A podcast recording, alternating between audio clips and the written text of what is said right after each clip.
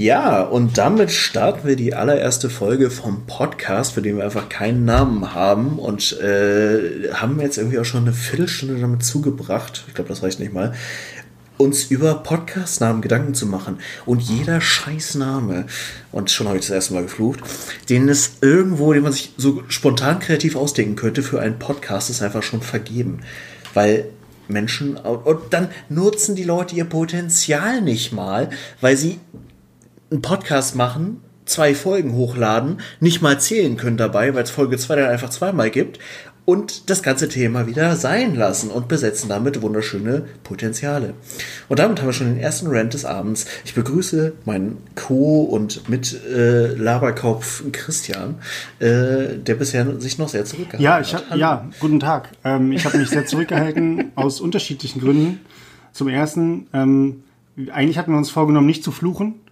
Ähm, das heißt, es geht erstmal zwei, zwei, zwei Markstück in die äh, Fluchkasse für dich. Ähm, aber Scheiße, ich, ich habe ja, das muss halt ich, ich rechne immer noch in Mark oder in Döner, eins von beiden. äh, und Döner in die, in die Fluchkasse, welches welches Sparschwein soll das aushalten? Das geht nicht. Ähm, das sind zwei Mark, das sind vier Ostmark. vier Ostmark, ich bitte dich. ah, gefällt mir. Nee, ich habe mich zurückgehalten, wie gesagt, ähm, das Thema auch des, des Podcasts Namen, das ist eine Sache, die hat mich jetzt ein paar Tage nicht schlafen lassen. Ähm, und ich habe aber auch wirklich nicht wirklich drüber nachgedacht, muss ich gestehen, ähm, weil ich glaube, dass so eine Namensfindung immer spontan stattfinden soll. Aber dann muss es einen auch hart um, umhauen. Ne? Also es ist, es geht nicht einfach so, dass man sagt, na ja, gut, eine Person ist damit einigermaßen zufrieden und die andere Person denkt sich so, hm, ja, okay, geht so. Ähm, es muss, es muss schon, es muss schon knallen, es muss schon klatschen, ne? Ja, ja. Ich muss sagen, ich äh, fand den, die Idee der Ritter der Schwafelrunde ziemlich geil. Mhm. Ähm, einfach weil, weil da so viel Historie drin steckt und wir hätten gleich zwei potenzielle Gäste für unseren Podcast. Ähm, aber nicht nur, dass es einen Podcast gibt, der schon so heißt, sondern es gibt auch, wie ich eben feststellen durfte, eine Rap-Gruppe, die Ritter der Schwafelrunde heißt. Ich habe jedenfalls ein Instagram-Profil gefunden und dieses Instagram-Profil hat eine fantastische Beschreibung, denn sie heißt Die Ritter der Schwafelrunde bitten zu Tisch. Bewaffnet mit Mike und Plattenteller stürmen sie mit Raps und Cuts jede Location, die uns ertragen kann. Ja, diese wunderbaren Menschen, die auch sehr geile äh, Bilder gemacht haben, ich will jetzt auch nicht zu sehr lästern, haben anscheinend 2018 das letzte Mal in Chemnitz einen Auftritt gehabt. Chemnitz auch. Ja, Hochburg ja. Ähm, des Deutschraps. Ähm, ja, ja. Bei dem, also bei, bei Deutschrap bin ich leider raus. Ähm, das kann quasi jeder bestätigen, der mich irgendwie auch nur andersweise näher kennt. Ich habe mit einem äh, mit einem Kumpel neulich bei ihm gesessen. Ähm, als ich in seine Bude gekommen war, habe ich es schon gehört. Also drang schon quasi ans Schallgebälk. Ähm, und das war grausig. Also da, da lief, ähm, ich will die Namen eigentlich fast gar nicht sagen. Ähm, und das, also wirklich schlimm. Ich, ich kann mit der Musik nichts anfangen. Natürlich weiß ich, es hat, es hat seine Fans, es hat auch irgendwie äh, teilweise Berechtigung und andere Leute mögen die Musik nicht, die ich höre, aber gerade was Deutschrap angeht, Rap aus anderen Ländern, ich kann mir französischen Rap unglaublich gut reinziehen, auch wenn ich keine Ahnung habe, von was sie rappen. Wahrscheinlich über das Gleiche. Ja, die haben teilweise auch einen geilen ja, Flow. Genau, es, ist, mhm. es geht halt, die, die Sprache macht es halt nochmal anders, aber wenn ich dann mir auch von manche Stile anhöre und mir die versucht irgendwie zu verkaufen im Sinne von, ja, das ist halt, das ist halt dieser Aufzählstil, weißt du, und dann erzähle ich einem da, als ob ich eine, eine, Einkaufsliste geschrieben hätte oder ich erzähle da, was mir irgendwie im Traum durch den, durch den Kopf gegangen ist, äh, ohne, ohne Hintergrund, ohne Zusammenhang, ohne irgendeinen Blitzen. Das, das setzt bei mir aus und dann werde ich teilweise auch ein bisschen aggressiv. Ähm, Kumpel hat ein paar Ohrfeigen kassiert, aber das ist okay. Ist okay klassische Situation, du äh, gehst zu einem Menschen nach Hause, hörst seine Musik und denkst dir, okay, Alter, das ist jetzt kriegst du eine Ohrfeige einfach so aus Gründen. Ja, für mich äh, ist das ein Klassiker, klassischer Freitag. erstmal eine Respektstelle. Hast du ein Problem? Ja. Hast du noch ein Problem? Ja, danach haben wir erstmal Aqua mit äh, Barbie Girl gehört, ne? Das, ja, ja, ja. Ich muss, äh, ich, also ich meine, Corona macht ja sowieso Dinge mit einem. Äh, ich hatte jetzt auch äh, sowieso eine sehr ausgiebige Hip-Hop-Phase mhm. mal wieder. Äh, ich habe ja manchmal auch richtig Bock auf so richtig asozialen Hip-Hop. La Honda auf jeden Fall sehr zu empfehlen, so Kölner Gangster-Rapper, einfach völlig random, also auch völlig ohne Metaebene einfach mal Beleidigungen raushauen, findet da auf jeden Fall statt. Äh, also, das ist auch wertvoll, ne? Aber Ja. man muss auch sagen, äh, klassischer Hip-Hop aus den 90ern, so East Coast, West Coast mäßig, äh, ist, schon, ist schon geil, kann schon was. Ja, das kann ich bestätigen. Also auch viel, klar, es ist, ich glaube, man verbindet das natürlich auch immer mit der Zeit, in der man aufgewachsen ist. Ähm, wenn man, wenn man äh, irgendwie im Alter unserer Eltern gewesen wäre und hat zum ersten Mal Eminem gehört, ähm, als dann The Real Slim, äh, The Real Slim Shady, äh, genau, Real Schlimm, ähm, als er dann, dann äh, das erste Mal in den Kinderzimmern lief, haben die Eltern sich wahrscheinlich auch gedacht, oh mein Gott, als nächstes verkauft er Drogen. Ähm, dann ist es halt einfach so. Und das sagen wir heutzutage von irgendwelchen, ähm, keine Ahnung, wie Straßenbanden und keine Ahnung. Ich kenne mich, wie gesagt, in dem Game nicht so gut aus. Raste immer nur aus, wenn ich die irgendwas in der Form höre. Ähm, ja, aber auf, auf Partys mit 8 Promille geht das Ding gut runter. Also da kann ich auch darauf feiern. ähm, da kommt dann, da kommt dann äh, auch die, die, die Mallorca-Musik zusammen mit Deutschrap. Das, das, da, das geht dann runter, ja. Das krieg ich hin. Äh, ja, die kl klassische Playlist eines Serienmörders. Das hast du jetzt gesagt. Also ich war schon meine Hände da in Unschuld, so weit ist es nicht. Ja, aber eigentlich, also wir, sind, wir fangen jetzt ja schon mit dem Thema Deutschrap an. Eigentlich, wenn ich auf meinen schlauen Zettel gucke, ähm, steht da ein ganz anderes Thema drauf. Und ähm, das Konzept, in Anführungszeichen, dieses Podcasts ist es ja einfach ähm, komplett vom, äh, von Punkt A zu Punkt B über Punkt F zu springen. Ähm, und einfach auch teilweise bei manchen Themen, die vielleicht für manche Zuhörerinnen und Zuhörer interessant sein mögen, einfach auch mal nicht lange zu verweilen, sondern einfach nur vollkommen dumm drauf loszulabern, so wie wir es am besten können. Und ähm, dementsprechend, wir hatten uns natürlich ein Initialthema ausgedacht. Und dieses Initialthema, ich werde jetzt aber kurz vorlesen, was ich mir aufgeschrieben habe, und zwar Chris Evans, sein Bizeps. Ah, schön, dass du es auch direkt so anmoderierst. Chris Evans, sein Bizeps von, von Größe her. Äh, Alles ist damit gemeint, also Aussehen, ähm, äh, Geruch können wir nicht beurteilen, aber also, ne? Deswegen wäre so die Frage an dich, äh, mein werter Kollege, wie stehst du denn dazu? Also jeder muss, eigentlich muss jeder eine Meinung zu Chris Evans seinen Bizeps haben. Ja, ich meine, äh, man muss einfach sagen, Chris Evans hat ja nicht nur den Arsch von Amerika, sondern offensichtlich auch den Bizeps von Amerika. Äh, noch mehr als Arnold Schwarzenegger. Ähm, insofern äh, ist das schon ein beachtliches. Ich habe welchen, oh Gott, jetzt habe ich schon vergessen, wie der Film hieß, den ich mir gestern Avengers. habe. Nein. Das, äh, ich habe am Wochenende Avengers äh, Age of Ultron geguckt, aber nein, das war es nicht.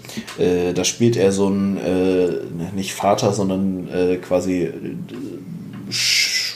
wie heißt das Gegenteil zum Schützling?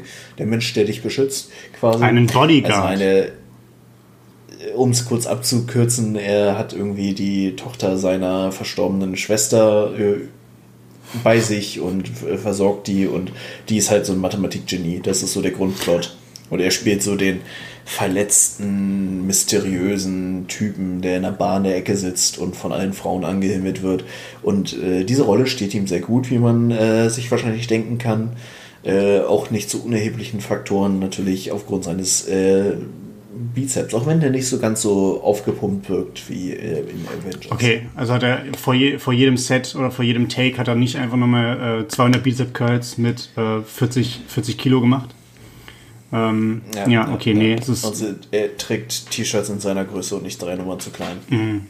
der Film kam, kam, kam jetzt relativ äh, kurzfristig oder vor kurzer Zeit raus, kann das sein? Ich habe davon ein Preview gesehen. Ja, ja, genau. Ich glaube, der kam jetzt irgendwann die Tage bei Netflix rein. Aber ganz ehrlich, äh, ist auch so ein, so ein Ding, was wahrscheinlich, ja gut, ich meine, Netflix ist ja gerade irgendwie äh, auch das Mittel der Wahl, um mit sich selber klarzukommen. Ähm, ich finde es krass, wie oft da jetzt gerade ich irgendeine Mail oder eine, eine App-Benachrichtigung kriege, dass irgendwas Neues verfügbar ist, was mich interessieren könnte.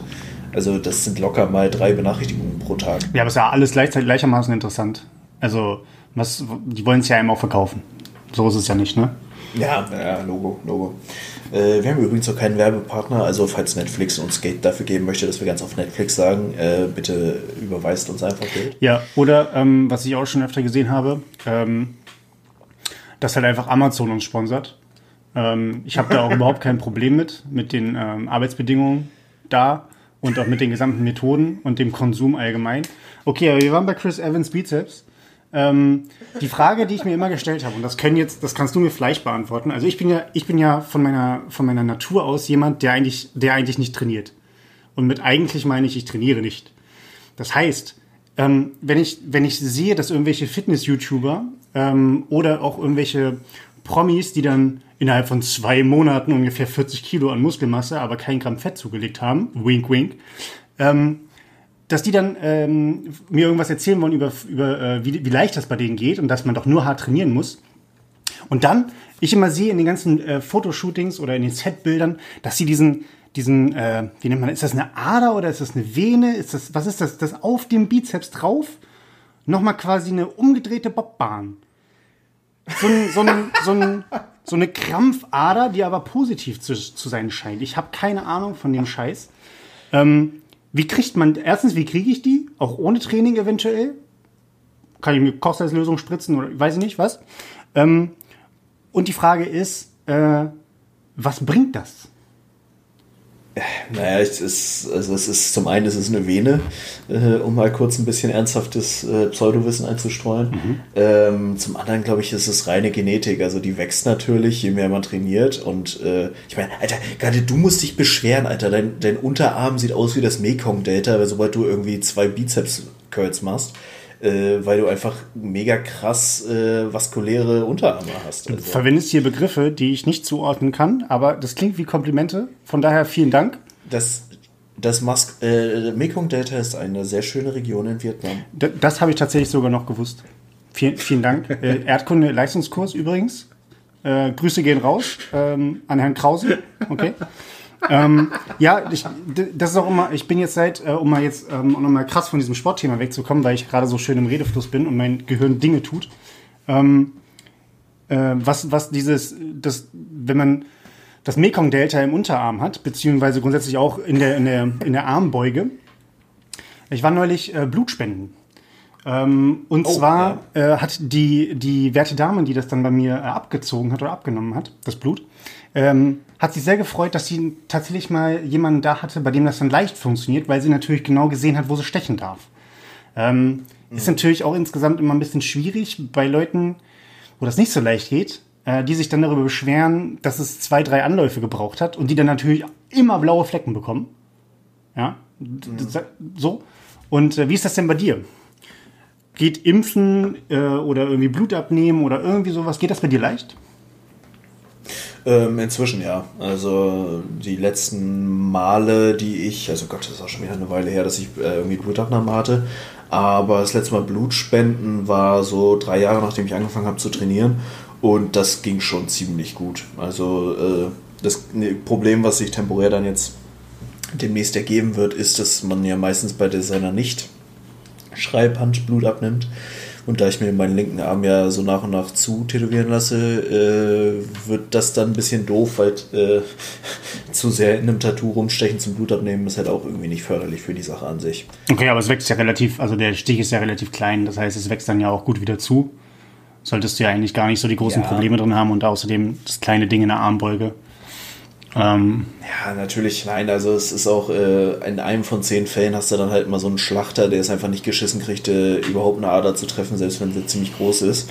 Und dann, wenn er dann so zehnmal in einem Tattoo rumsticht, wird es dann halt irgendwann ungeil. Ja, okay, das stimmt.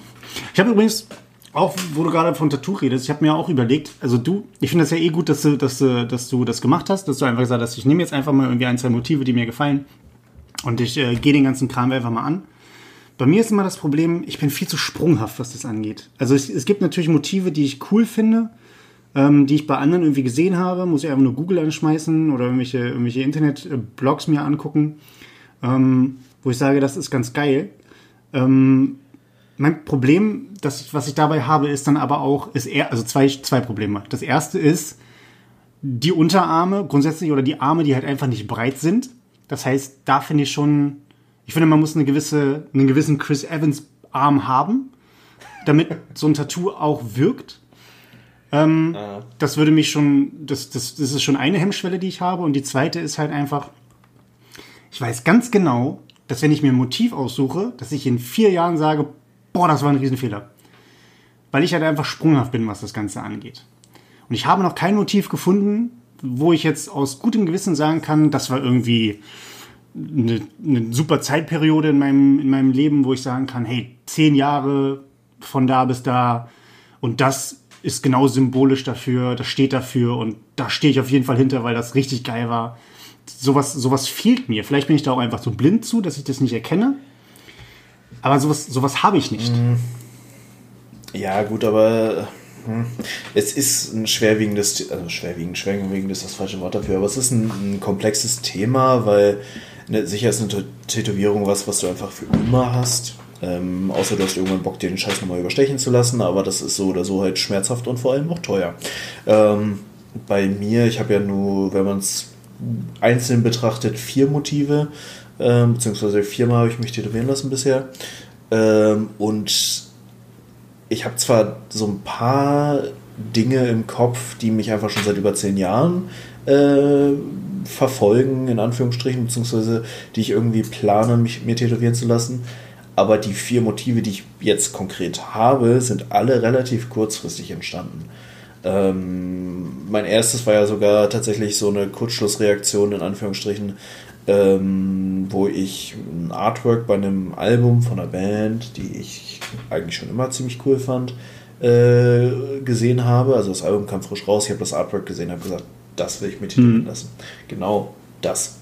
Und äh, dann ging das auch schneller, als ich irgendwie äh, dann doch erwartet hätte, weil ich habe dann irgendwie angerufen, ich hatte schon länger ein Tattoo-Studio im Kopf, gesagt hier, äh, das das stelle ich mir vor und dann meinten sie, ja komm vorbei, dann besprechen wir das und äh, ich hatte dann damit gerechnet, dass ich irgendwie acht Wochen später oder so frühestens einen Termin kriege und ich glaube zweieinhalb Wochen später saß ich dann äh, auf dem Stuhl und habe mir den Oberarm tätowieren lassen. Wie lange ist das jetzt eigentlich her?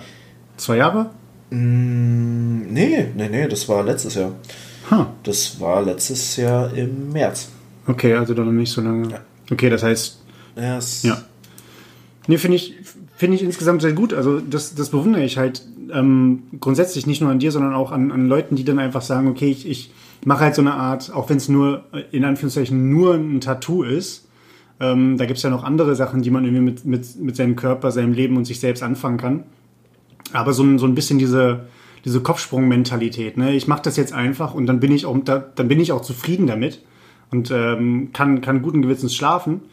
Ähm, ich glaube, bei mir ist es immer das Problem, dass ich mir im Vorfeld immer viel zu viel Gedanken mache, was könnte denn sein, was könnte passieren, was, was könnte mir daran nicht gefallen und dadurch verwerfe ich das dann einfach im Vorfeld schon ähm, und mach's dann einfach dementsprechend auch nicht. Ja. ja, ich glaube, das ist auch genau der Punkt. Also man überdenkt das sowieso und das ist eigentlich kein, kein, also manchmal hat man halt diese Dinge, die man sofort sieht und sagt, okay, das nehme ich so, wie es ist. Ähm, aber manchmal muss man auch einfach, und das, da kommt dann so ein bisschen Kreativität ins Spiel. Ähm, manchmal ist es dann auch einfach cool, sich externen Input zu holen. Und da muss man wirklich sagen, such dir einen guten Tätowierer, mit dem du irgendwie auch über sowas quatschen kannst, weil der ist ja nicht nur der Mensch, der dir ein Motiv copy-pastet, sondern äh, der ist auch der Mensch, der es zeichnet, der eine Idee hat, was funktioniert und was nicht mhm. funktioniert. Und die auch einfach, du pitcht dem eine Idee und pitcht dem letztlich irgendwie auch eine, ein Konzept oder irgendwie, keine Ahnung, ein Tattoo kann ja auch ein Gefühl ausdrücken, äh, was dann durch Symbolik irgendwie übertragen wird. Und er macht dir einen Vorschlag, wie man das umsetzen kann. Und das ist halt unfassbar wertvoll. Und deswegen, äh, mein erstes Tattoo war halt so ein Copy-Paste-Motiv, weil ich es einfach so haben wollte, wie ich es gefunden habe. Ähm, hat auch fantastisch funktioniert und der Tätowierer ist auch äh, genau dafür super. Also der hat mir einfach eins zu eins dieses Ding auf die Haut gebracht. Ähm, dann wollte ich aber, weil er halt kein, äh, kein, kein muttersprachlicher Deutscher ist, ähm, habe ich mir einen Tätowierer gesucht, mit dem ich mich einfach besser austauschen mhm. kann. Ähm, einfach um eben kreative Ideen und so weiter für meinen äh, folgenden Sleeve äh, zu, zu haben und äh, hin und her spielen zu können. Und das ist halt wichtig. So, und da muss auch einfach, ich meine, Tätowieren ist auch eine Vertrauensbasis, die man haben muss, gerade bei größeren Klar. Motiven.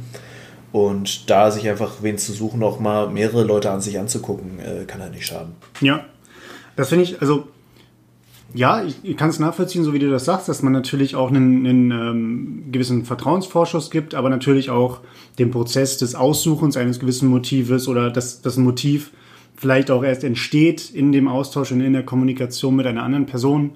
Ähm, das ist ja bei vielen Sachen, die irgendwie kreativ, Kreativarbeit sind oder entstehen, dass man, dass sie durch einen Austausch einfach noch viel, viel besser werden. Alleine, weil man, äh, weil mehr Köpfe gleich mehr Ideen bedeuten. Ähm, ja. Bei mir, ja, ich muss, ich muss einfach insgesamt mal versuchen, glaube ich, die Augen offen zu halten und ähm, eine Idee selber für mich zu haben, die dann natürlich noch variiert und aus, äh, also weiterverarbeitet werden kann durch, durch mehrere Köpfe. Ähm, aber soweit, soweit äh, hat es mich bisher irgendwie immer noch nie getrieben. Da war immer vorher der Cut und dann hat mein Kopf irgendwie dazu gemacht und dann war ein anderes Thema wichtiger. Ähm, ja. Was ich tatsächlich auch äh, spannend finde, und das war, also es mag was Individuelles sein, keine Ahnung, aber ähm, ich finde, man gewöhnt sich unfassbar schnell an ein Tattoo. Nicht im Sinne von, dass es, also du zweifelst da nicht so dran. Ich meine, ich habe keine schlechten Tattoos in dem Sinne oder so ein, so ein Ding, wo ich jetzt in irgendeiner Form sagen würde, das war ein Fehler. Ähm, da mag das nochmal anders verortet sein, aber irgendwie, selbst wenn was nicht perfekt ist oder nicht ganz so geworden ist, wie du es dir vorgestellt hast, du gewöhnst dich da unfassbar schnell dran. Also so dieses klassische Mensch ist ein Gewohnheitstier hast du da eben auch, dass du da nicht mehr so äh, den ganzen Tag den Kopf drüber zerbrichst, oh mein Gott, das war, das, das sieht jetzt so aus und jetzt kann ich dies und das und das hat den und den Einfluss. Das hast du da einfach nicht. Das gehört einfach zu dir ähm, geht mir zumindest so, so ich akzeptiere das einfach relativ schnell, wenn man, es ist nicht das richtige Wort, aber mir fällt gerade nichts Besseres ein, äh, man akzeptiert das einfach, dass dieses Selbstbild dann so ist, wie es halt ist. So dass man, das ist ein Teil ja. von dir und da lebst du dann halt mit. Und du wachst dann nicht jeden Morgen auf und denkst, oh krass, ich bin tätowiert. Ja, nee, gut, das, genau, das ist ja eine Sache, die sowieso äh, bei allen Sachen ist, ob es die neue Brille ist oder der neue Haarschnitt oder so, dann da gewöhnt man sich ja super schnell dran ähm, an, den, an, den, an das, was in den Alltag einfließt. Keine Frage. Kennst du noch diese, diese Show ähm, Horror-Tattoos oder sowas hieß die? Oh, geil, ja, richtig gut. Das ist ja, das ist ja richtig, das richtig grauenhaft, was da teilweise an Tattoos gestochen wurden, ne? Ja, ja, aber es ist, es, die, die Leute haben auch teilweise so beschissene Ideen, was Tattoos angeht, ne? Ne, der gute alte Trend war das nicht, ähm, aus den, aus den USA oder Kanada oder irgendwo, ja, auf Partys, äh, auf irgendwelchen Hauspartys oder, oder irgendwelchen Fred-Partys, auf denen man sich dann befindet, ja, da hat irgendein Dude hat, hat ein Fass Bier mitgebracht und seine Tattoo-Maschine. Ähm, äh, und ja, wir trinken jetzt hier oder machen Bierpong oder spielen irgendein, irgendein äh, Trinkspiel. Und äh, der Verlierer, die Verliererin darf dann äh, entscheiden, was für ein Motiv gestochen wird. Ähm, und dann, ja, ja, gut, hier, nehmen wir doch die Lampe, diese Stehlampe. Wunderschön, möchte ich gerne auf meinem Knöchel haben. Ähm, und ja, wenn du dann sowas hast, da kannst du natürlich auch irgendwann sagen, ja, da, da ist die Story hinter. Ich war auf einer Party, war unglaublich breit und da ist das Tattoo entstanden. Das heißt, wenn du da auch selber hinterstehst, kannst du natürlich sagen, hey, ist kein Fehler gewesen, was soll's, auch wenn das Ding vielleicht nicht aussieht wie vom, äh, vom Designer entwickelt. Ähm, ja. Aber ja. Es, es, auch da kann man hinterstehen. Aber wie du meinst, selber meinst, die, die Ideen, die teilweise die Leute haben, was, welches Tattoo und vor allen Dingen, wo es dann auch noch hinkommt, das war teilweise bei der Show grausig. Aber das hat, das hat sie gut gemacht. Ja. Ich bin da auch immer, also ich weiß nicht, ich, ich bin ja eh nicht der Mensch, der jetzt groß Dinge verurteilt, außer ich rege mich künstlich auf, aber ähm, so im Allgemeinen und ich, ich finde ja immer Ideen auch sehr geil. Und ich finde halt, wenn du ein gut gestochenes Idee von einer richtig random, äh, also von einem richtig random Konzept hast, also wenn das gut gestochen ist, dann hat das schon wieder so einen gewissen Charme. Und wie du schon sagst, wenn du dann so eine geile Story dahinter hast, äh, sagst hier, ja, das und das, äh, ich habe eine, eine geile Wette verloren und irgendwie waren wir unterwegs und das erinnert mich an meinen äh, Trip auf den Malediven, als ich äh, Kokosbäume geschlachtet habe. Ähm, das macht's dann irgendwie auch schon wieder. Also ich finde es mal geil, wenn man so ein Narrativ dazu hat. Also geht mir zumindest so irgendwie, weil äh, ist ja auch schon wieder so ein Thema. Ich finde es auch vollkommen in Ordnung, wenn man einfach nur geil gestochene Tattoos hat, um geil gestochene Tattoos zu haben. Ähm, aber wenn es weder geil gestochen ist, noch irgendeine Bedeutung hat, ja, wäre ich dann irgendwie auch irgendwann raus. Also muss, muss aber auch jeder wirklich jetzt selber wissen. Ja. Nee, das sehe ich, das sehe ich ganz genauso. Vielleicht kommt das ja bei mir irgendwann noch. Ähm, ich bin jetzt so zumindest, was die, was die Ideensuche angeht, versuche ich jetzt weiter die Augen offen zu halten. Ähm, aber es eilt natürlich auch nicht. Ich kann natürlich auch eine Tattoo in zehn Jahren noch machen. Vor allem, wenn ich dann so ein bisschen zerknitterte Haut habe. Ja, es könnte, könnte, könnte noch gut werden, ja.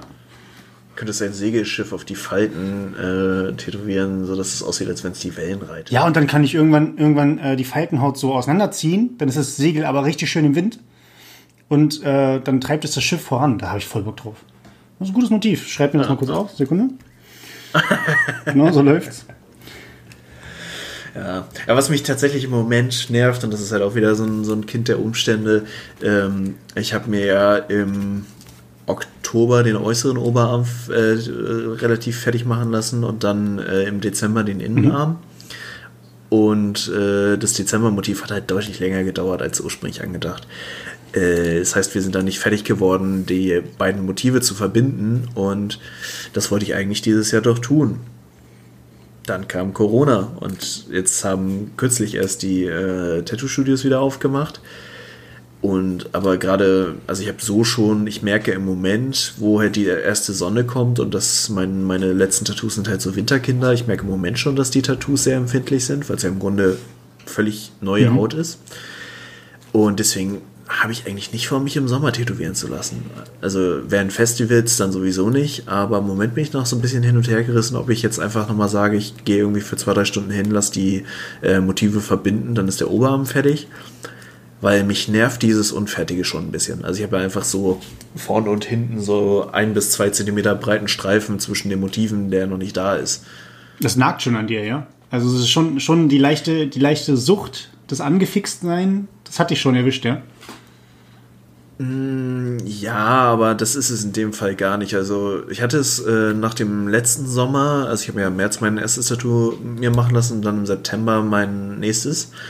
Äh, und da hatte ich schon richtig Bock aufs Stechen. Also einfach dieses, äh, die, die, das Ritual des Stechens, den Schmerz dabei und äh, so dir, es entsteht was auf dir, du hast diese aktive Veränderung. Das hat natürlich schon so einen gewissen Reiz.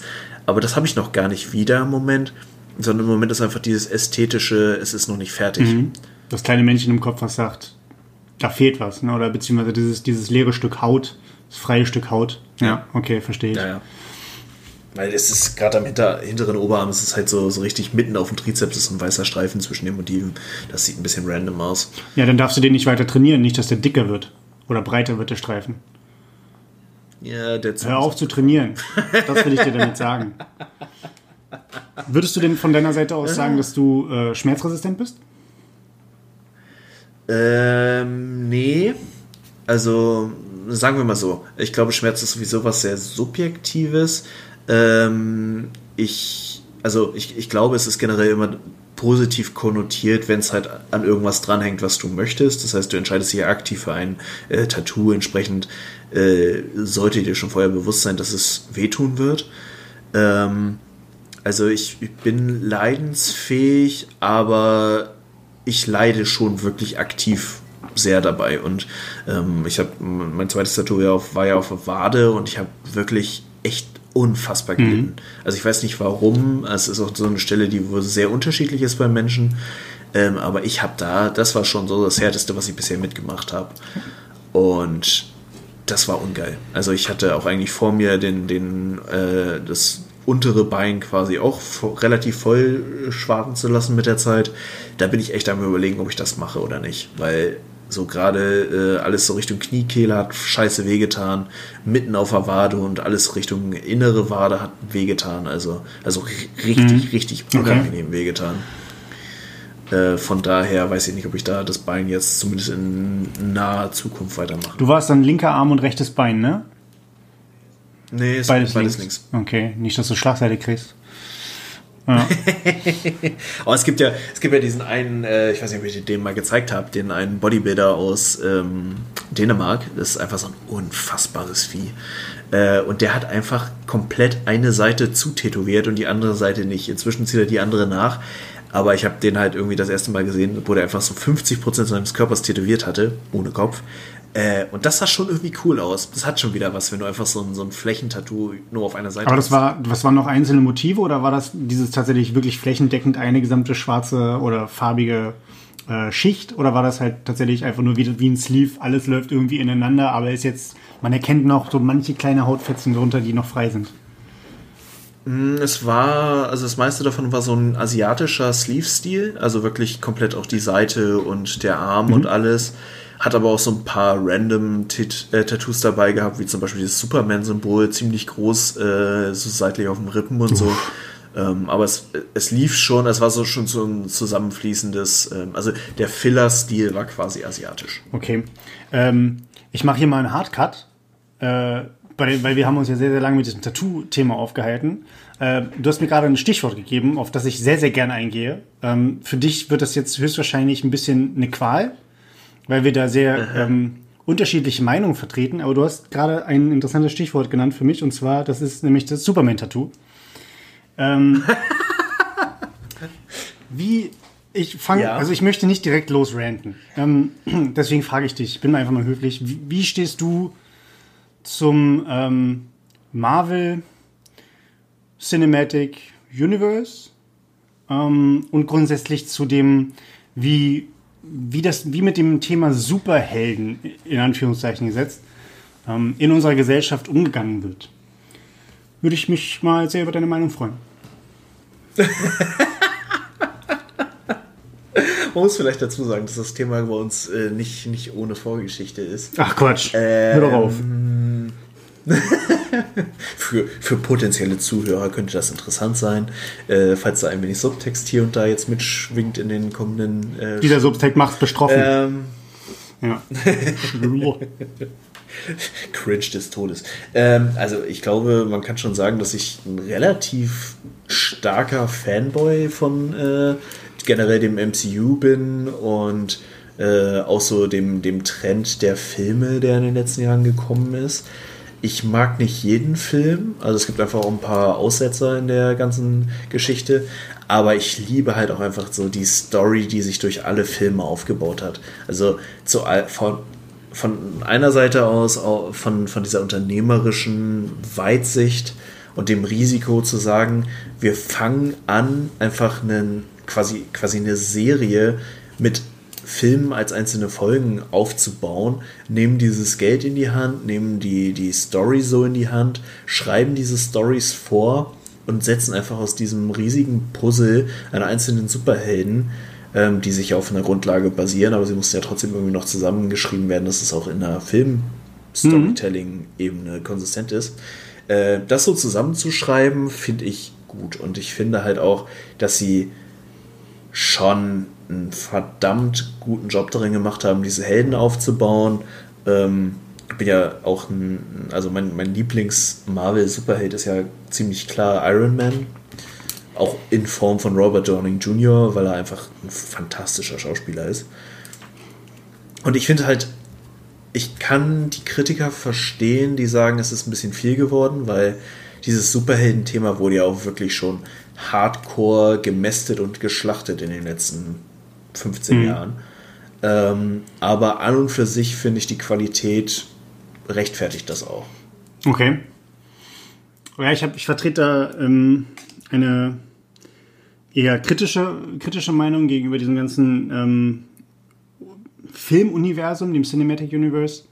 Ähm, ich muss selber von mir aus gestehen, ich habe diese, ich habe die Comics nie gelesen. Das war, das war schon meine Zeit, ein bisschen vielleicht vor meiner Zeit auch. Ähm, aber ich war halt einfach nie der, der, der Comicleser. Ähm, zumindest, mhm. zumindest nicht, was, was die äh, amerikanischen Superheldenproduktionen angeht. Da war dann eher ähm, Lucky Luke, Asterix und Obelix und Timo Struppi angesagt. Also alles, was irgendwie aus dem belgisch-französischen Bereich kam. Mhm, ja, geht mir tatsächlich ähnlich. Also, genau. Ja. Und also grundsätzlich das, das, das Thema von Superhelden und auch die, die Art der, der, wie die Superhelden dargestellt sind, was sie können, ähm, dass die dann doch sehr unterschiedlich sind, wenn man nur mal anguckt, okay, was, was theoretisch Captain America für Fähigkeiten hat und was Thor für Fähigkeiten hätte. Ne? Also ich meine, ich schleudere den Blitz auf dich und du bist als Mensch einfach nur gegrillt. Ein ja? Grillhähnchen. Ein Grillmännchen, dann so. ähm, das das finde ich halt schon, ich finde es an sich in Ordnung. Ähm, was ich halt sagen muss, ich habe mir auch, glaube ich, ja, Ich glaube, ich habe keinen keinen verpasst, keinen Film. Manche habe ich natürlich mehr gesehen, manche weniger. Ähm, aber es gibt zum Beispiel manche Filme, die für mich einfach so unfassbar schlecht sind, dass sie aus dieser gesamten, aus diesem gesamten Universum einfach nur gnadenlos rausgekattet werden sollten. Und was mir, was mir persönlich, ähm, also wie gesagt, ich bin niemand, der selber Filme macht. Ich bin kein Filmkritiker. Ich setze mich mit, mit Filmen allgemein in jeglicher Form nicht so intensiv auseinander, dass ich jetzt sage, ich habe eine große Expertise und kann da super die Einblicke und hab, äh, kann das sogar besser, was die Leute da produzieren. Auf gar keinen Fall. Nur von meiner Seite aus als eine Person, die gerne ins Kino geht, einen Blockbuster sich anguckt, sich auf gewisse Dinge einlass, einlassen kann und sich auf vor allen Dingen einlassen möchte, kann ich von meiner Seite aus bei super vielen dieser Marvel-Filme einfach nur sagen, das ist so cringy, was, es, was da abgeht im Sinne von Storytelling und im Sinne von, da wird auf Teufel komm raus dann nochmal Fanservice mit einem coolen Spruch versucht. Äh, das ist mir, das ist, dass mir zwei, drei einzelne Szenen teilweise einen ganzen Film kaputt machen. Und dann gibt's natürlich noch das ganze krasse Gegenbeispiel, das sind halt einfach Filme, die von vorne bis hinten einfach nur, wie ich finde, kompletter Bullshit sind. Ich habe mir einfach mal zwei hier aufgeschrieben, die ich ganz, ganz schlimm finde. Und zwar, das ist einmal Tor 1. Ich glaube, da gibt es auch wenig Debatten drüber, dass der richtig schlimm ist. Ähm, Tor 2. What a surprise. Äh, Ragnarok war sogar gut, bis sehr gut. Den fand ich sogar äh, wirklich, wirklich in Ordnung. Ich wollte es gerade sagen, Ragnarok war schon wirklich fantastisch. Und alles mit Captain America, außer Winter Soldier. Winter Soldier ist geil, weil es ein James Bond ist. Captain America ist für mich der Schlimmste, was dem Kino angetan wurde. Chris Evans ist super. Ich mag den Typen. Er hat Amerikas Arsch. Er hat den Bizeps. Er hat den Look. Er ist witzig. Er ist funny. Was auch immer. Er ist super Persönlichkeit wahrscheinlich. Aber Captain America, was da den Menschen angetan wurde, ich will die Zeit zurück, ich will das Geld zurück, ich will alles zurückhaben, was ich mir da jemals, was ich da jemals reingesteckt habe. Ich rede mich schon wieder in Rage hier, das ist, äh, ja. Ja, sehe ich, also, hm. also ich, ich gehe voll mit, was die Torfilme angeht. Der erste ist okay. Ähm, der zweite ist irgendwie, das finde ich auch so geil. Du merkst einfach ja an den Avengers-Filmen, beziehungsweise daran, wie viel Story aus den äh, vorherigen Filmen äh, erzählt wird in den äh, Avengers-Filmen und in den folgenden Filmen, merkst du einfach, dass sie selber genau wissen, welche Filme gut sind und welche nicht.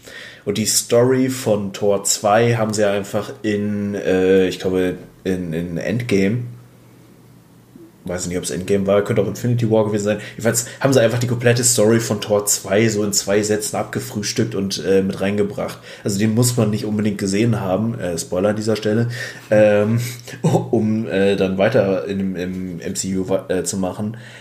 Ähm, Captain America, weiß ich nicht. Ich meine, man muss sowieso diese riesige, riesige, die ins Gesicht schlagende Patriotismuskeule äh, erstmal, erstmal abfangen können und verkraften können, wenn man sich den Film anguckt. Also wenn man generell nicht so Amerika positiv gegenüber eingestellt ist, dann wird man sich auch mit äh, Captain America, wie der Name schon sagt, äh, schwer tun. Aber ja, ich fand, ich fand den ersten okay. Ich fand die Story an und für sich ganz spannend, weil ist halt so ein grundsätzlicher Storyplot, den man nicht unbedingt kennt. Ähm, den zweiten habe ich tatsächlich, glaube ich, nur ein, zwei Mal gesehen. Ich fand ja den dritten, fand ich ein bisschen blöd, dass der als Captain America lief. Das war ja Civil mhm. War. Ähm, den hätte man irgendwie einfach ein bisschen offener titulieren können, weil der schon eigentlich eher in dieses Avengers-Konstrukt direkt gehört und nicht unbedingt in die Einzelfilme. Aber ja, also man, man, für mich ist der Totalausfall einfach der zweite ähm, Ant-Man and the Wasp. Übrigens, äh, je mehr wir uns hier reinreden, desto mehr müssen wir eine Spoilerwarnung raushauen. Ach Quatsch, also wir, wir, wir reden ja sehr über Inhalte, wir ranten einfach nur grundlos, sodass die Leute, die uns zuhören, im Endeffekt sagen, na gib doch mal ein Argument, warum das Kacke ist. Ähm, nö. Ganz einfach. Ja, aber Ant-Man in the Wasp, also ich, ich finde den Superhelden von Ant-Man, also das Konzept von Ant-Man einfach nicht geil. So, ich meine, er, ist, er kann sich auf Insektengröße zusammenschrumpfen und spielt dann diese unfassbar große zentrale Rolle in wirklich diesem, diesem Zusammenfluss von, weiß nicht, wie viel sind 22 Filmen oder so. äh, was dann halt in, in Infinity War und Endgame zusammenläuft, also vor allem in Endgame, das ist ein bisschen unnütz. Also, da, man wird ja quasi gezwungen, sich Ant-Man and the Wasp anzugucken, äh, nur um wirklich verstehen zu können, warum dieser Spaddel dann letztlich die komplette Story rettet. Und das finde ich ein bisschen deplatziert an der Stelle. Ja, okay. Ähm, aber was ich jetzt, ich glaube, was, ne, was ein Argument kommen würde von, von Leuten, ähm, die da draußen in der Welt rumlaufen, man kennt sie, ähm, die dann sagen, ja, aber es ist Paul Rudd. Ähm, du hast gesagt, Robert Downey Jr. ist dein Favorite. Ähm, ich muss sagen, ich finde Paul Rudd ist schon ein Schnuckel. Also den, der, der kann Schauspielern. Ähm, frag mich nicht nach anderen Filmen, die er gemacht hat. Ähm, aber den finde ich tatsächlich in den jeweiligen. Sein Charakter ist natürlich auch nicht super geil geschrieben, muss man auch sagen. Ja. Ähm, aber da ja. gibt's gibt's Schauspieler und Schauspielerinnen, die ihre Rollen tatsächlich noch ein bisschen besser spielen können und er macht das dann relativ gut. Genau wie Mark Ruffalo zum Beispiel. Also ich finde die beiden, die beiden haben's, was die schauspielerische Leistung angeht, einfach mega drauf. Und Paul Rudd sieht da einfach auch noch gut aus. Ne? Er hat nicht, den, nicht Amerikas Arsch, aber America's Face vielleicht. Ja, ne, man muss, also das ist auch keine Kritik an ihm als Schauspieler. Ich finde auch, er hat das fantastisch gemacht und ich kann mir einfach vorstellen, dass seine Vorlage schon dem Charakter, den er spielt, sehr nahe kommt und er das einfach sehr gut, weil diesen, diesen übertrieben, ich weiß gar nicht, wie ich es beschreiben soll, äh, dieses, dieses overhypte Gehabe, was, was der Charakter oder der Superheld Ant-Man einfach mit sich bringt. Und dazu diese unfassbare Tollpatschigkeit. Ähm, muss man schon so darstellen können. Ja. Ähm, hm. äh, ich fand, fand, äh, wo du Mark Ruffalo gerade gesagt hast, das ist ja auch der einzige, der letztlich ausgetauscht wurde, weil der unglaubliche Hulk, äh, da wurde der ja noch von Chris Norton. Edward Norton. Heißt Edward Norton, ähm, gespielt, was ja auch nicht gerade kleine Fußstapfen sind, in die man da tritt. Ähm, und da finde ich, hat Mark Ruffalo einfach nochmal so extra äh, Props verdient, einfach weil er diese Rolle des Hulks schon auch krass für sich gewonnen hat und geil verkörpert hat. Ja, ja, vor allen Dingen, ich, was, was ich normalerweise an, an, ähm, an Superhelden ganz gut finde, ja, drücke ich das so aus? Ja, kann man das ausdrücken? Ja, kann man ausdrücken.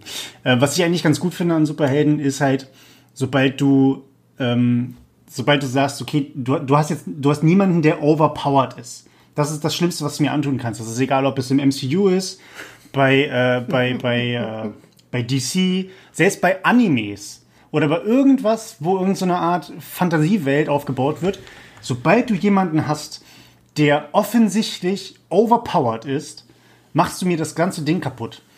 Siehe. Captain Marvel. Ja, Captain Marvel. Siehe Thor. Thor ist für mich absolut overpowered. Ich verstehe den Charakter, keine Frage. Vergleichen wir ihn mit einem Ant-Man oder einem Captain America. Vollkommen overpowered. Tony Stark ist auch nur sein Anzug. Ich sage nichts gegen Tony Stark, ich finde find Iron Man cool. Spider-Man. Spider-Man hat ja, glaube ich, in den neuesten Film, also alles, was nach Tobey Maguire, glaube ich, kam. Ähm, wie hieß denn der andere, der in der Mitte? Nicht. Ja, ich überlege Tom auch. Tom Holland, Tobey Maguire und wir kennen ihn alle, der, der, der Film mit Emma Stone. Egal. ähm, ja, das ist auch das Wichtigste am Film eigentlich. Ziemlich. Ähm, genau, die.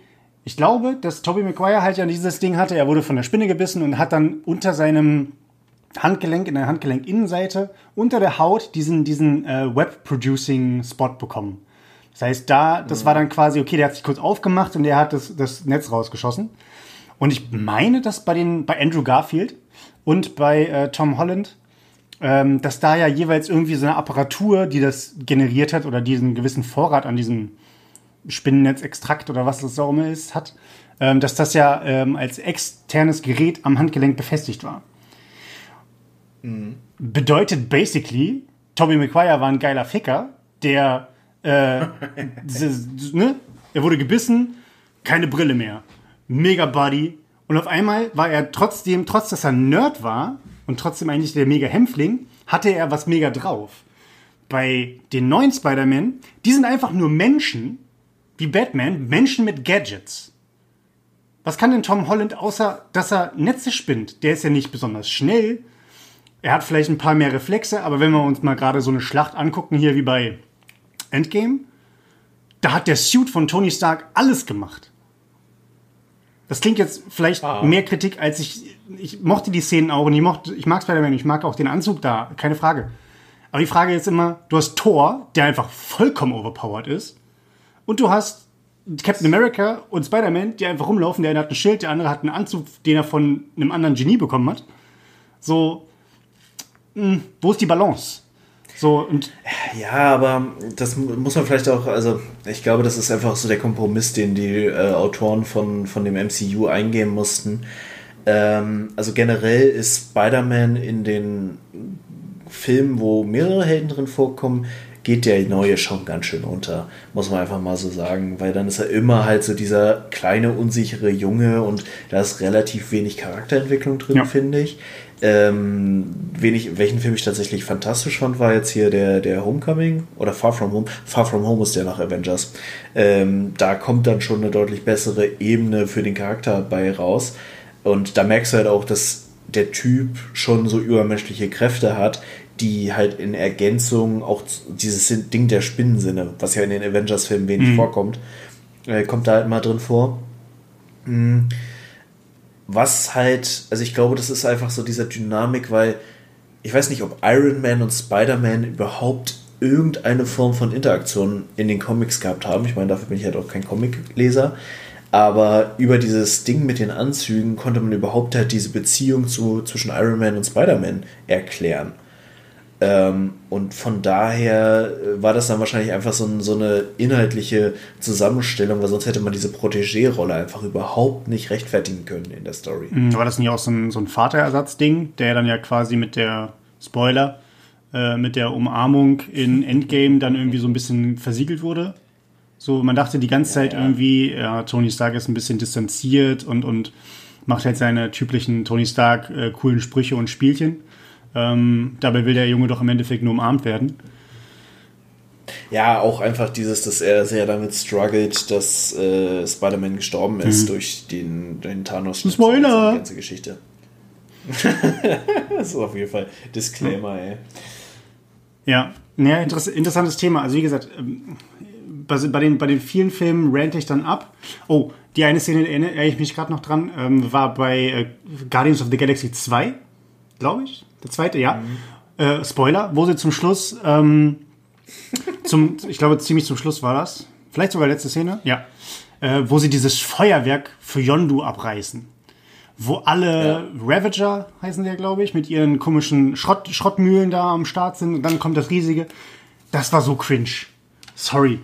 Das war, das habe ich, ich glaube, ich habe es ich hab's einer Freundin, die neben mir saß, zugeflüstert, fünf Minuten bevor das Ding passiert ist, als irgendwie jemand seine traurige Rede geschwungen hat da kam so und so, ha, da machen sie doch bestimmt irgendeine tolle, Last Cut, so weißt du, so, so da wird so ein, so ein letzter Schuss auf alle Flugzeuge, auf alle Raumschiffe geworfen und dann geht da bestimmt ein Feuerwerk hoch.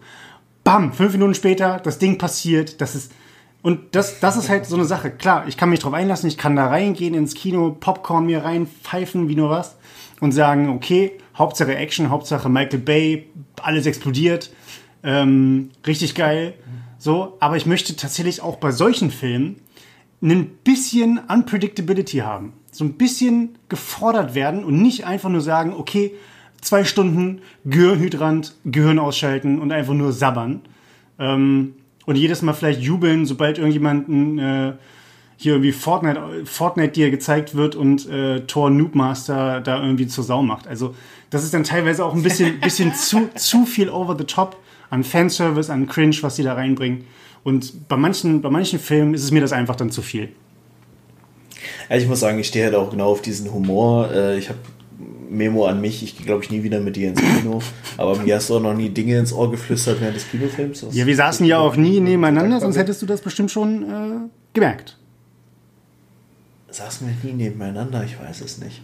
Naja, äh, vielleicht flüsterst du auch einfach nur Frauen ins Ohr im Kino, ja, wer weiß. Das ist mein Gusto. Ähm, ich muss sagen, ich fand die Szene aber ganz cool, weil sie auch schon wieder da reinpasst. Ähm, ich mag dann auch irgendwie, ich, stehe einfach auf Easter Eggs. Äh, und ich mochte halt da auch so ein bisschen, dass da so wieder so ein paar Easter Eggs bei den Leuten dabei sind, die dann halt für Yondo da erscheinen. Ähm, aber ich verstehe schon, was du meinst.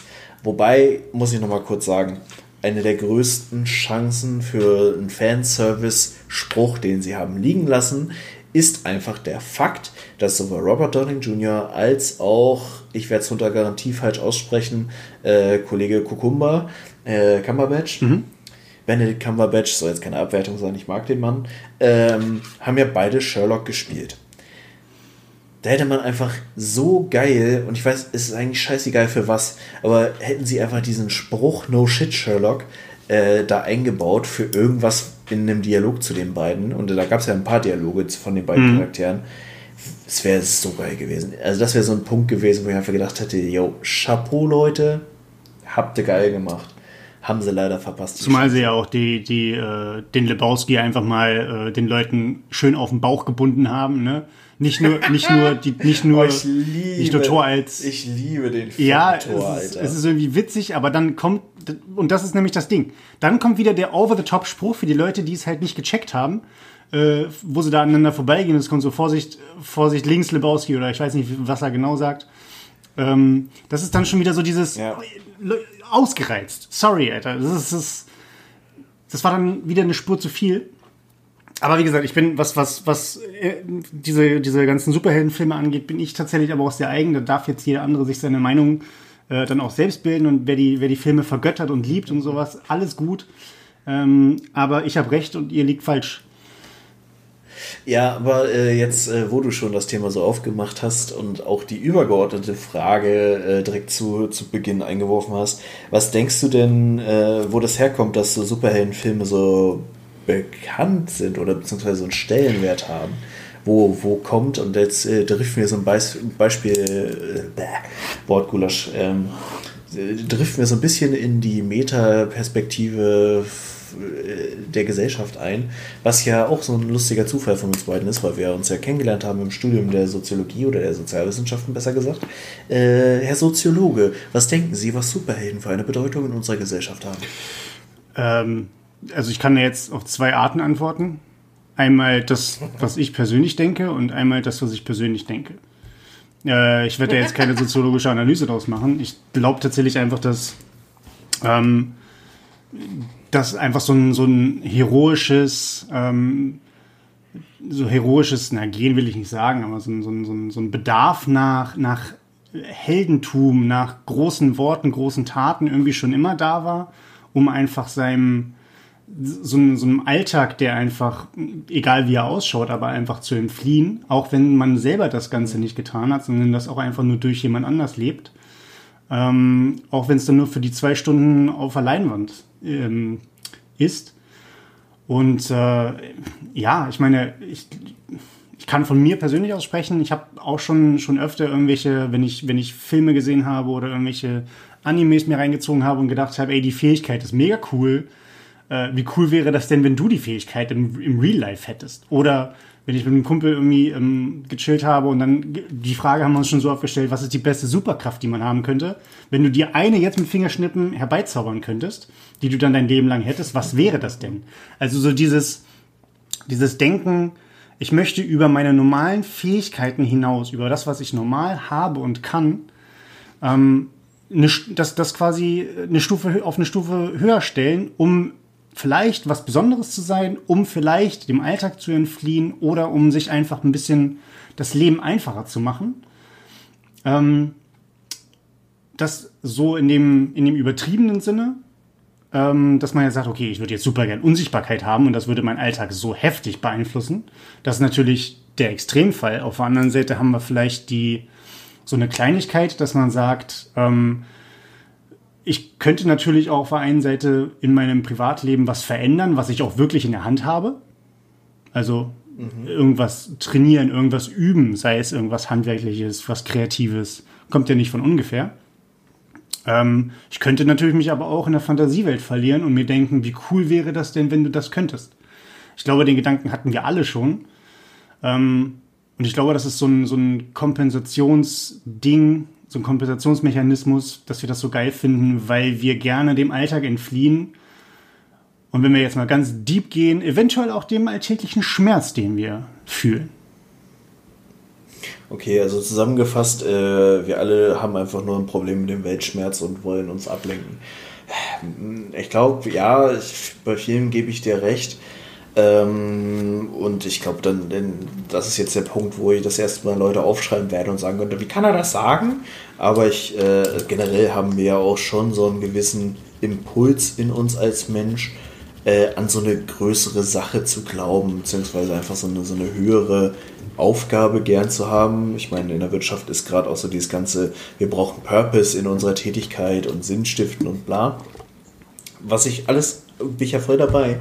Aber ich glaube, diese, diese Superhelden bieten einfach so viel Projektionsfläche, äh, einfach zu sagen, also viele sind ja so konzeptioniert, dass es einfach jeder von uns sein kann, dann passiert irgendwas Tolles oder man hat irgendwie bestimmte Eigenschaften und dann ist man dazu in der Lage, irgendwas zu machen, was größer ist als man selber. Ähm, und diese Projektion bietet eben viel, viel Spielraum für Fantasie und zeitgleich ist es nicht so weit weg, dass man sagt, so es ist völlig unmöglich. Ähm, irgendwo so, so in dem Bereich werden wir uns da finden, einfach sich, sich größere Aufgaben und letztlich auch so, so diesen, dieses Thema der Moral auch zu widmen. Äh, was würde man machen, was wäre cool, äh, wenn man Superkräfte hätte, wie muss man damit umgehen. Schöne, schöne Gegendarstellung dazu finde ich ja die Serie The Boys. Ja, die ist tatsächlich ganz gut, ja. Ich habe, ich, weil, da muss ich aber sagen, ich habe, glaube ich, nur so drei, vier Folgen davon gesehen, weil ich sie extrem unangenehm finde. Ähm, aber äh, sie, sie bietet schon eine sehr, also sie, sie trifft mich als so Superhelden-Fanboy, trifft sie schon sehr, sehr weit unten. Ähm, und ich finde das so unangenehm, wie dieses Superhelden-Thema da einfach ausgeschlachtet wird. Ja, und halt mal mit konterkariert wird. Genau, ich, also ich, ich fand, ich habe mir die äh, komplett reingezogen. Ich fand die gerade interessant von der Konzeption her, weil es halt, weil sich niemand diese Frage zu stellen scheint. Ähm, wenn, wenn dass Superhelden immer gut sind, dass Superhelden natürlich auch immer den, den Greater Good äh, verfolgen, ne? immer ähm, in ihrem Streben auch nach, nach dem Tun, äh, ja, Wortgulasch, in dem Streben nach, nach positiven Dingen, nach Errungenschaften, äh, natürlich strebt niemand an, dass, dass die Person gefeiert wird. Vielleicht jetzt außer Tony Stark, da haben sie ja auch noch so ein bisschen den äh, Ich bin Iron Man-Style. Ähm, aber wenn man sich die anderen Superhelden anguckt, da ist dann immer irgendwie so, ja, ich will im Verborgenen sein, ich trage eine Maske, weil ich nicht erkannt werden will. Also, oder ich habe äh, mein Haar ins Gesicht gekämmt und jetzt bin ich, setze mir eine Brille auf, äh, bin trotzdem noch ein zwei Meter großer und vier Meter breiter Schrank, aber Superman bin ich auf gar keinen Fall ähm, dass, dass dementsprechend äh, sich niemand die Frage stellt, sind Superhelden denn eigentlich auch normale Menschen irgendwie? Wenn sie die Maske abnehmen, haben die auch vielleicht normale Probleme? Nee, es ist immer alles, alles super, alles toll. Die können auch immer nur tolle Dinge machen. Aber zum Beispiel auch, dass, dass Bösewichte, wenn man ihnen einfach nicht den Namen Bösewicht gibt, auch Superhelden sind. Ich meine, die haben im Endeffekt, was macht sie denn? Sie tragen Masken und sie haben Fähigkeiten.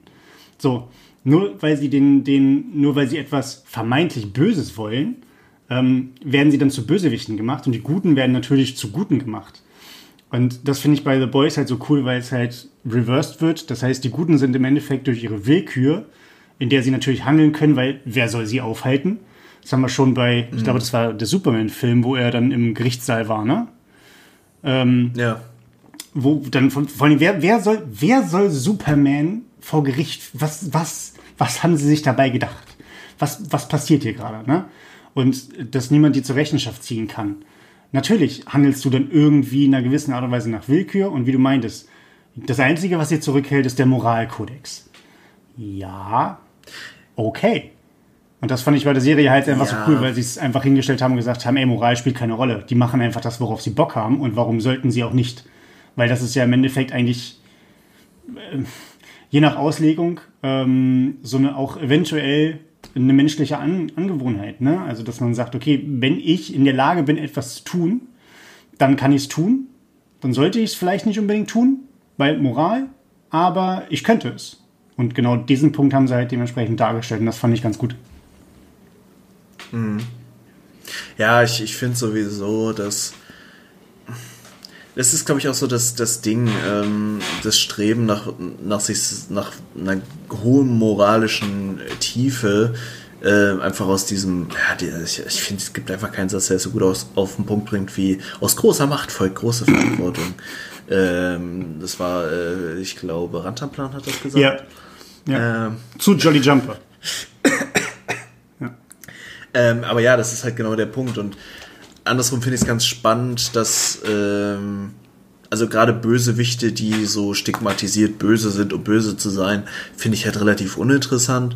Ähm, da haben sie mit Thanos halt einen ziemlich geilen äh, Bösewicht gemacht, der halt völlig verschossen, also wirklich schon extreme äh, bösartige Absichten hat, aber irgendwie unfassbar intelligent und doch irgendwie nachvollziehbar dabei wirkt. Also du merkst einfach, und das haben sie einfach geil erzählt in den, im MCU, ähm, vor allem halt in den Filmen, wo er dann direkt auftaucht, ähm, dass er sich selber halt für den Guten in der Story hält. Und dadurch irgendwie so, so doch irgendwie nahbar und äh, nachvollziehbar und irgendwie, man, man kann sich ihn reinversetzen. Das finde ich halt super spannend. Ist es, nicht, ist es nicht bei allen Bösewichten so? Also, ich weiß nicht, irgendwo, irgendjemand hatte das Thema aufgemacht, ob es ein Comedian war oder, weiß ich nicht, schieß mich tot. Ähm, aber auch dieses Thema, wissen die James Bond Bösewichte, dass sie böse sind? Nur weil sie in einer Unter, in einer, so einer, so einer äh, Dr. Evil Underground Basis sind mit irgendwelchen Haien, die Lasergeschosse oder Laser an ihren Köpfen haben. ihnen fallen die Haare aus und sie haben ein böses Lachen. Fällt ihnen das irgendwie selber auf? Und dass James Bond natürlich der Gute ist, weil es ist, äh, ist ein Brite. Ein Brite konnte noch nie etwas Dummes tun. Ähm, also. Bis zum Brexit. Oh. Ja, äh, okay, wechseln wir kurz das Thema. nee, und das, also das, das, das halt, ähm, das, was du meintest, dieses, wissen die Bösen überhaupt, dass sie böse sind? Äh, nee, natürlich nicht. Niemand, oder wenig, die wenigsten Charaktere sagen, naja, ich bin halt der Böse hier in der Story. So, äh, passiert halt einfach nicht. Das ist, und deswegen ist es halt so subjektiv, aber es wird natürlich suggeriert, hey, der Ritter, die Ritterin in der, in der strahlenden Rüstung äh, kommt da vom Himmel geflogen, ist unbeatable und äh, prügelt sich mit Thanos. Ähm, und im Endeffekt macht es dann doch der weiße Mann. So. ja. Wow. ja, wollen wir denen auch mal wieder Rassismus vorwerfen? Oder Sexismus? Geht ja. alles. Ja. Also ich meine, das, oh, oh, das ist wieder so eine ja, das ist, das ist so eine Sache, die man sich einfach mal, die man sich einfach mal fragen muss. Aber ich glaube, wenn wir in diese, wenn wir in diese Gefilde vorstoßen, so wie wir es jetzt gerade tun, dafür sind die Filme nicht gemacht. Ja, ja, wobei ich, äh, da kann man jetzt schon wirklich irgendwie ein bisschen äh, drauf schauen. Hm, ich glaube, viele Menschen, und das merkst du ja gesellschaftlich im Moment, dass wir in einer unfassbaren extremen äh, Zeit leben, was Meinungen angeht. Ich meine, jetzt Verschwörungstheorien und sowas machen es nochmal noch mehr zugespitzt. Aber schon die letzten Jahre waren ja irgendwie davon geprägt, dass Meinungsmache und Fake News enorm populär geworden sind. Und das ist immer mit so einer Schwarz-Weiß-Stigmatisierung. Mhm. So, wir sind die Guten, die anderen sind die Bösen. Ähm, wir haben eine überlegene Meinung und die anderen äh, sind völlig fehlgeleitet. Aber niemand, kein Mensch auf dieser Welt, oder mehr vielleicht schon vereinzelte Psychopathen, wie man sie halt kennt, so. Mhm. Äh, aber abgesehen davon, der normale Mensch definiert sich ja nicht als böse oder schlecht, sondern jeder ist ja immer, und das ist auch in der menschlichen Natur, äh, definiert man sich ja immer als der Gute in der Story. Und das ist halt so ein, so ein Ding, äh, das muss man sich wieder mehr bewusst machen, dass äh, dann, dann sinkt auch einfach, äh, dann, dann, sinkt, dann steigt auch einfach die Empathie wieder füreinander, dass jede Meinung, jede Handlung ja irgendwie einen, eine gute Intention oder zumindest eine bewusste Intention hat äh, und dass einem nur die Konsequenzen, die eine bestimmte Handlung mit sich bringt, nicht unbedingt immer äh, bewusst sind, beziehungsweise die so beabsichtigt sind.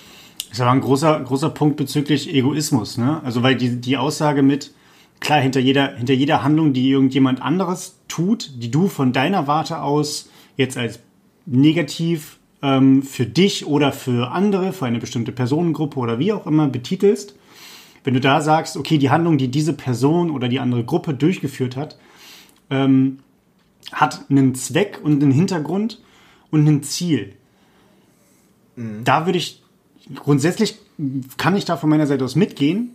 Allerdings würde ich den Punkt von, von ähm, also würde ich die, den, den Willkürpunkt anhand von auch persönlicher Bedürfnisbefriedigung halt einfach da mal in den Raum werfen, weil klar, es gibt immer irgendein Ziel.